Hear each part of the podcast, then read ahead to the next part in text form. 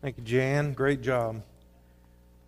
Certainly, God's method of choosing is not man's method of choosing, and we have another example of that tonight as we return to our study of the book of Judges. Judges chapter number 7. Look again at the man named Gideon. You may remember from last time that we observed as Gideon clearly had the will of God revealed to him.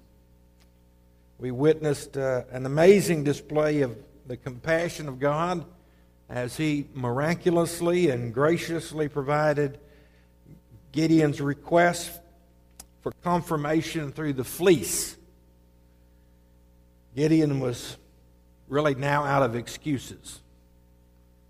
And to his credit, he was ready to lead the Israelites to a great victory over the Midianites. We begin this evening with the recognition that Gideon had sent out a call, a call to all the able bodied men in the nation to join him to fight the Midianites. 32,000 men had shown up.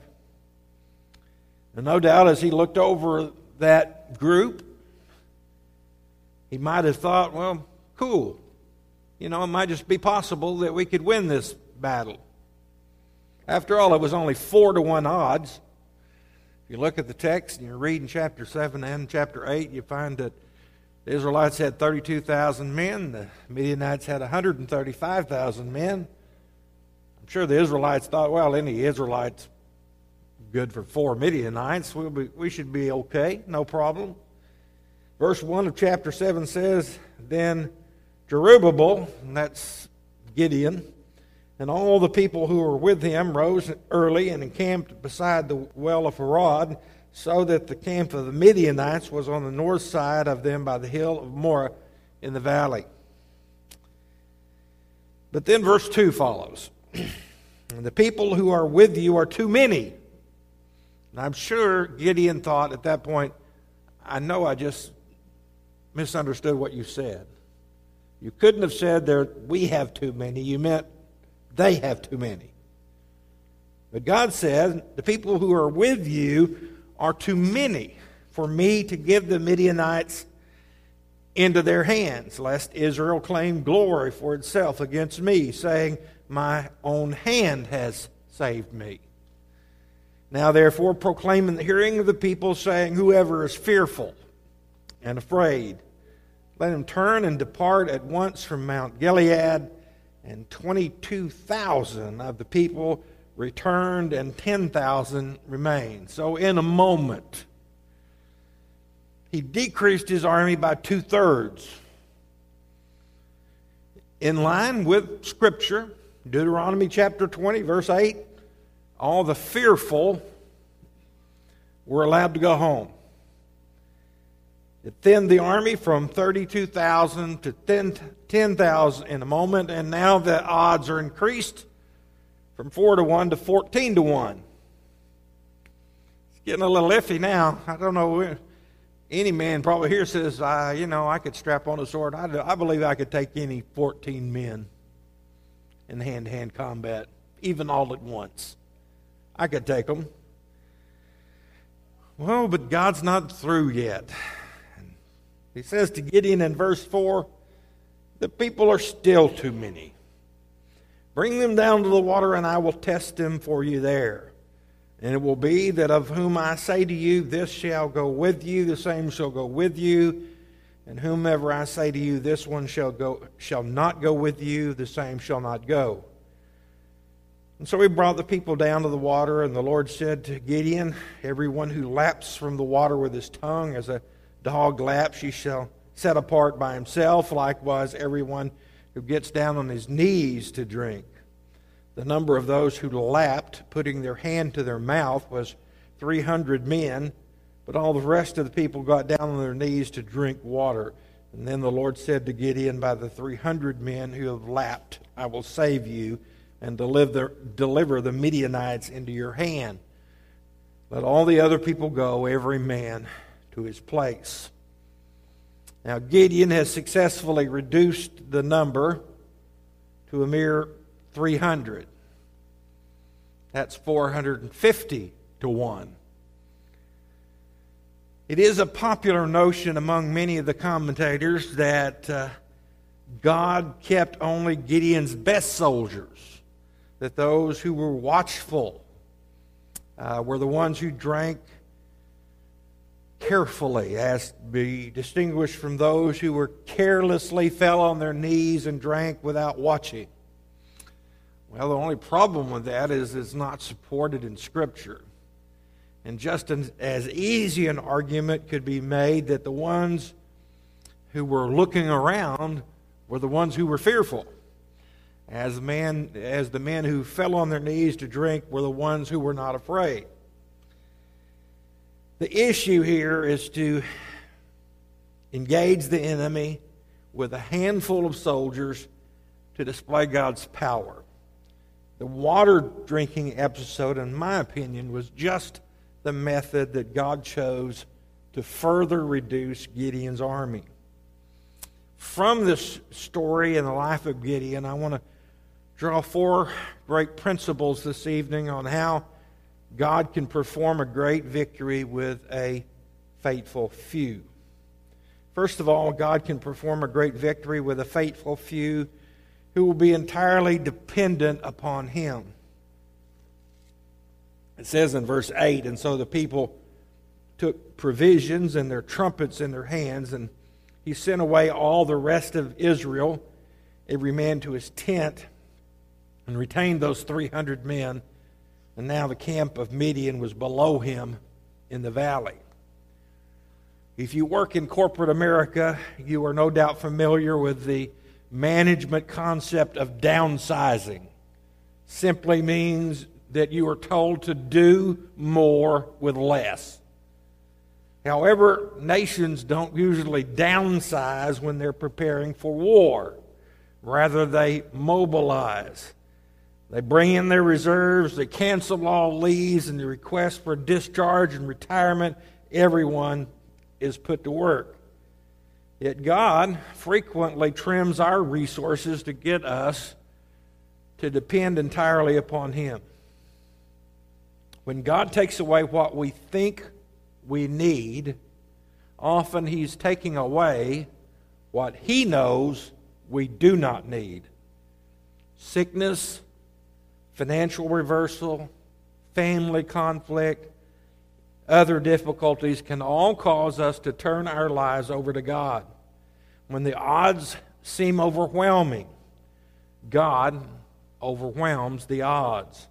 God's already brought Gideon's force, which was outnumbered to begin with 4 1. Midian army was 135,000 strong, and yet Gideon's army was only 32,000. He took it down to 10,000, and from that to 300. Gideon must be at this point wondering about the mere chance of surviving this whole ordeal. To guarantee that history would record this battle as a divine victory, God issued an order for a massive reduction in force.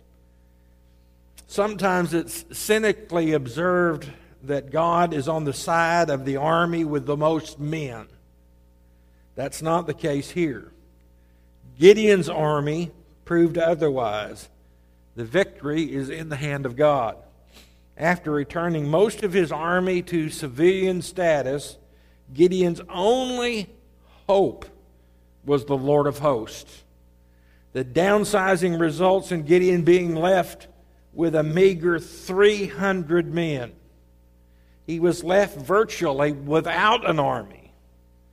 His only option was to trust God or die. Who gets the credit when we are successful? Do we bask in our victory, the success we've had, or do we praise God for His work in our lives?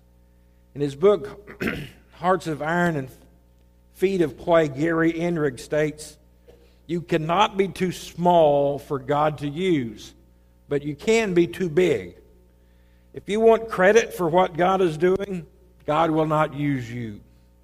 And that is why, as you look around, you will see God working in a powerful way in the lives of some very weak people. They are people who are careful to give God the glory. I think we can almost imagine Gideon's state of mind. The odds were not very good to begin with, and then they got worse. But there is a principle here. Gideon's looking over the valley of Jezreel. This, by the way, has another name. It's called the Valley of Megiddo. It's where the Battle of Armageddon will be fought one day. As he is looking over this, he looks at his 300 men he has left, and then he looks at the enemy camp. He feels overwhelmed, overwhelmed with inadequacy. And that's exactly what God wants. He wants us to come to the place where we realize that we are bankrupt in ourselves. Unlike popular psychologists, God does not propose that we just need to believe in ourselves. Our modern society celebrates self reliance, but God strips us bare, forces us to recognize our frailty and our inadequacy. God shows us that human resources are insufficient for the battles that we will face. God then teaches us the lesson of dependency. And that dependency, in turn, leads to confidence not in ourselves, but in Him.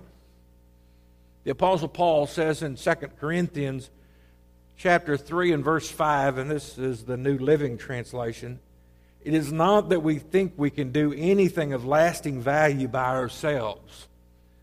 Our only power and success comes from God. Paul affirms that our sufficiency comes from God alone. For he told the church at Philippi, I can do all things through Christ who strengthens me. Gideon's army had been reduced to such proportions that they really had no other alternative. They could trust in God or they could die. God can perform a victory with a faithful few who will be entirely dependent on Him. Secondly, God will perform a great victory with a faithful few who will receive their encouragement from Him. It's a strange story that begins in verse 9 he once again undergirds Gideon and his lack of confidence. He says, It happened on the same night that the Lord said to him, Arise, go down against the camp, for I have delivered it into your hands. He says, Go down to the enemy camp. Sounds like a good idea, doesn't it?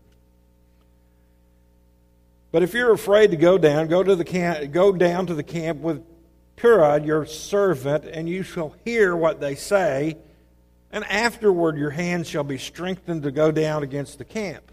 He sit, so then he went down with Purah, his servant, to the outpost of the armed men who were in the camp. And now the Midianites and the Amalekites, all the people of the east, were lying in the valley as nu- numerous as locusts, and their camels were without number, and as the sand by the seashore in multitude. There was a bunch of them.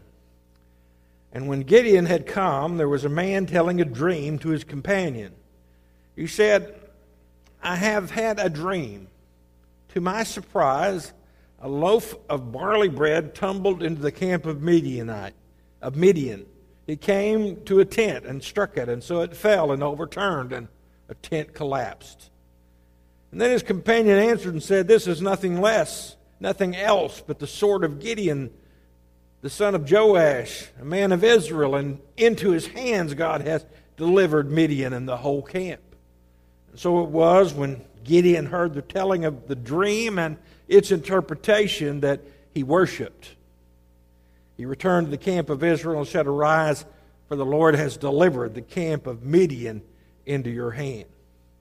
So God, well aware of Gideon's weak faith, reassures him by allowing him to overhear a conversation between two enemy soldiers. As Gideon conducts this covert reconnaissance, he and his servant gather some rather encouraging intelligence. They're in concealment, no doubt. Gideon listens as two Midianite soldiers discuss a strange dream. Now, in ancient times, dreams were highly regarded as a means of predicting the future. In the dream, a hard loaf of barley bread rolls into the Midianite camp and flattens one of the tents. You really kind of have to catch the humor here. First of all, when we think of loaf, I don't know about you, I think of loaf. Yeah, loaf of bread. We're talking about a round loaf of bread in this particular context. What destroys the tent? Not a tornado, not an earthquake, not a bolt of lightning from the sky, not a rock slide. No, it's a barley bun. Not a big bun either. Think of bagel. Bagel comes rolling down the hill, rolls into the tent. Now, they conclude that the loaf represents Israel. Barley is the most, is the most base of all the grains. It's usually reserved for feeding the cattle. So you know you're way down on the bottom of the list when you're eating barley. But because the Midianites kept coming and stealing the wheat harvest, barley was all that Israel had to eat. And so the impoverished Jews were reduced to eating barley bread. The tent, obviously, could only represent the nomadic Midianites. As here he hears the story, the other soldier says, This is nothing less than the sword of Gideon. God has given Midian and all the camp into his, into his hand. Now, this is not a chance, this is not a lucky break. The sovereign God gave Gideon a sign of his own. God so loved Gideon, God so loved the Israelites, that he not only protected Gideon during his invasion into this enemy territory to do this reconnaissance, but he makes a man dream that a barley loaf will come rolling into the Midian camp and destroy it. Gideon, think about the odds of this, folks. Gideon walks right up on the only guy in the camp who had this dream. One in 135,000 soldiers. he walks up to the one man who had this dream just as he's relaying his dream to his fellow soldiers. God led Gideon to the specific tent, to the specific man, and then he timed his arrival so that he would hear the dream and its interpretation. Gideon's heart needed to be encouraged, and so he not only hears the dream, he hears the interpretation. And the pagan Midianite says that God is going to deliver them into Israel's hands. Gideon's fears and doubts were overcome. He was mentally prepared for the battle. Not only was Gideon encouraged by the report that was circulated, but it was circu- as it was circulated through the Midianite camp, it prepared the heart of the enemy as well. God frequently works like that. Have you ever felt the need to talk to somebody about something? I mean, really feel burdened to speak to them, and you finally get around to going and seeing them, and when you begin to talk to them, they say something like, You know, that's strange. I've been thinking about that for four days. God prepares the hearts of those that, to whom he will speak. Third, God can perform a great victory with a faithful fruit. Few, few, a few, a few of them who are completely obedient to his instructions. Verse 16.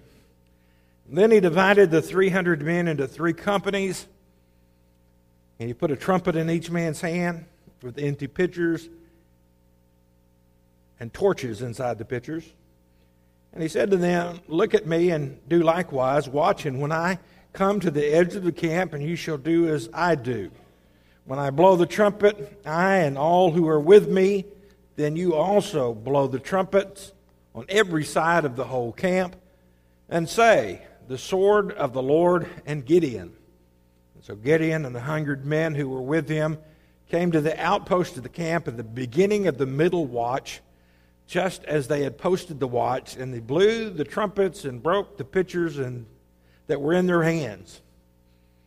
And then the three companies blew the trumpets and broke the pitchers. They held the torches in their left hand and the trumpets in their right hand for blowing, and they cried, The sword of the Lord and of Gideon.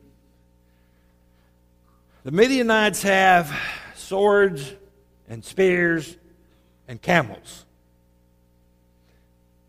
The Israelites have clay pitchers, torches, and trumpets. Gideon's ammunition pretty strange. Assembling his army of 300, he divided them into three companies of 100 each. He armed them with the trumpets, the empty clay pitchers, and the torches. This minuscule force really had only one thing strategically in its favor, and that was the element of surprise. At Gideon's command, they took positions outside the perimeter of the enemy camp. In other words, they completely surrounded the enemy camp. He tells us that they got there at the, at the beginning of the second watch. The beginning of the second watch would be just after midnight. Just after midnight, when these men are in their deepest sleep, just after the changing of the watch, they now mount their surprise. Gideon's command, they took that position.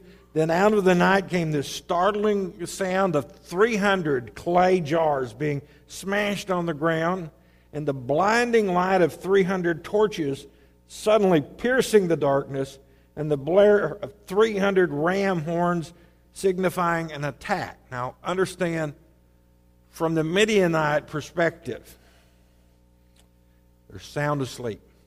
All of a sudden, they hear a terrible noise. Light everywhere, 300 trumpets. Usually, one trumpet to every thousand men. So they've got in their minds that they are in a world of trouble. They are surrounded by a huge, overwhelming force.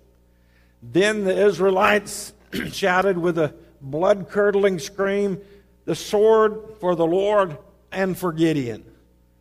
God can perform a great victory with a faithful few who will be completely obedient to his instructions. And fourth and finally, God can perform a great victory with a faithful few who have a commitment to stand in the place where God has put us. Verse 21 of chapter 7, significant enough, I think you ought to underline it. It says, And every man stood in his place all around the camp. And the whole army ran and screamed out and fled. And when the 300 blew the trumpets, the Lord set every man's sword against his companion throughout the whole camp, and the army fled. Panic seized the enemy. Now, think about it for a moment. You have a group of Midianites, you have a group of Amalekites, you have several other tribal groups with them as well. When out of the middle of the darkness, they feel that they're overwhelmed. It sounds like they're being attacked from all sides, and so they get up in a panic. In their unpreparedness and their confusion, they hastily begin attacking anybody who came out of the dark. And that was their own soldiers. Now, understand, in those days, you didn't have men who were all dressed alike. This is our army because this is our uniform. They all dress differently. Some of these men speaking different languages, and all they know is people coming at them out of the dark, and every man thinking the other man is the enemy. Not knowing who was friend or foe, the Jewish soldiers just held their position. They just stood a safe distance away and allowed them to kill each other. King Solomon wrote later in Proverbs 28, verse 1 The wicked flee when no one is pursuing, but the righteous are as bold as a lion. They stood their ground, each man precisely in his place, doing exactly as he was commanded to do, and the result was a stirring victory.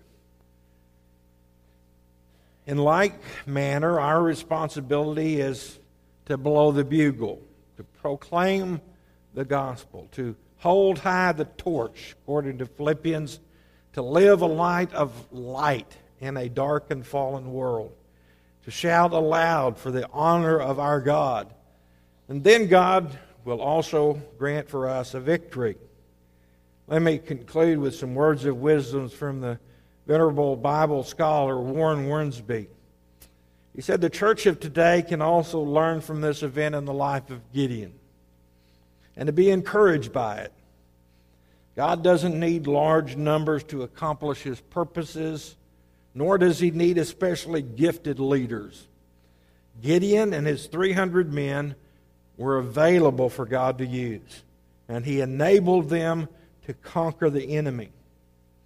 When the church starts to depend on bigness, big buildings, big crowds, big budgets, then faith becomes misplaced and God cannot give his blessing. The most important thing is for us to be available for God to use just as he sees fit. We may not fully understand his plan, but we can fully trust his promises. And it's faith in him that gives the victory. Let's pray. Father, thank you for a reminder from the life of Gideon that it's still possible with a faithful few to do great things for you. In fact, that you would rather use a faithful few to accomplish your purposes so that no man might get the honor, so that you might get the glory. Father, we pray that you'd help us Help us just to make ourselves available to be used however you see fit. Use us for your honor and glory to accomplish your purposes in this world. To use us where we are, to stand in our place, to do what you have commanded us to do. Reach this world for you, beginning right here, right where we are. We ask it in Jesus' name. Amen. Would you stand with me? Brother Dan's going to be here. God's spoken to your heart in some way tonight. I'd love for you to have an opportunity to respond.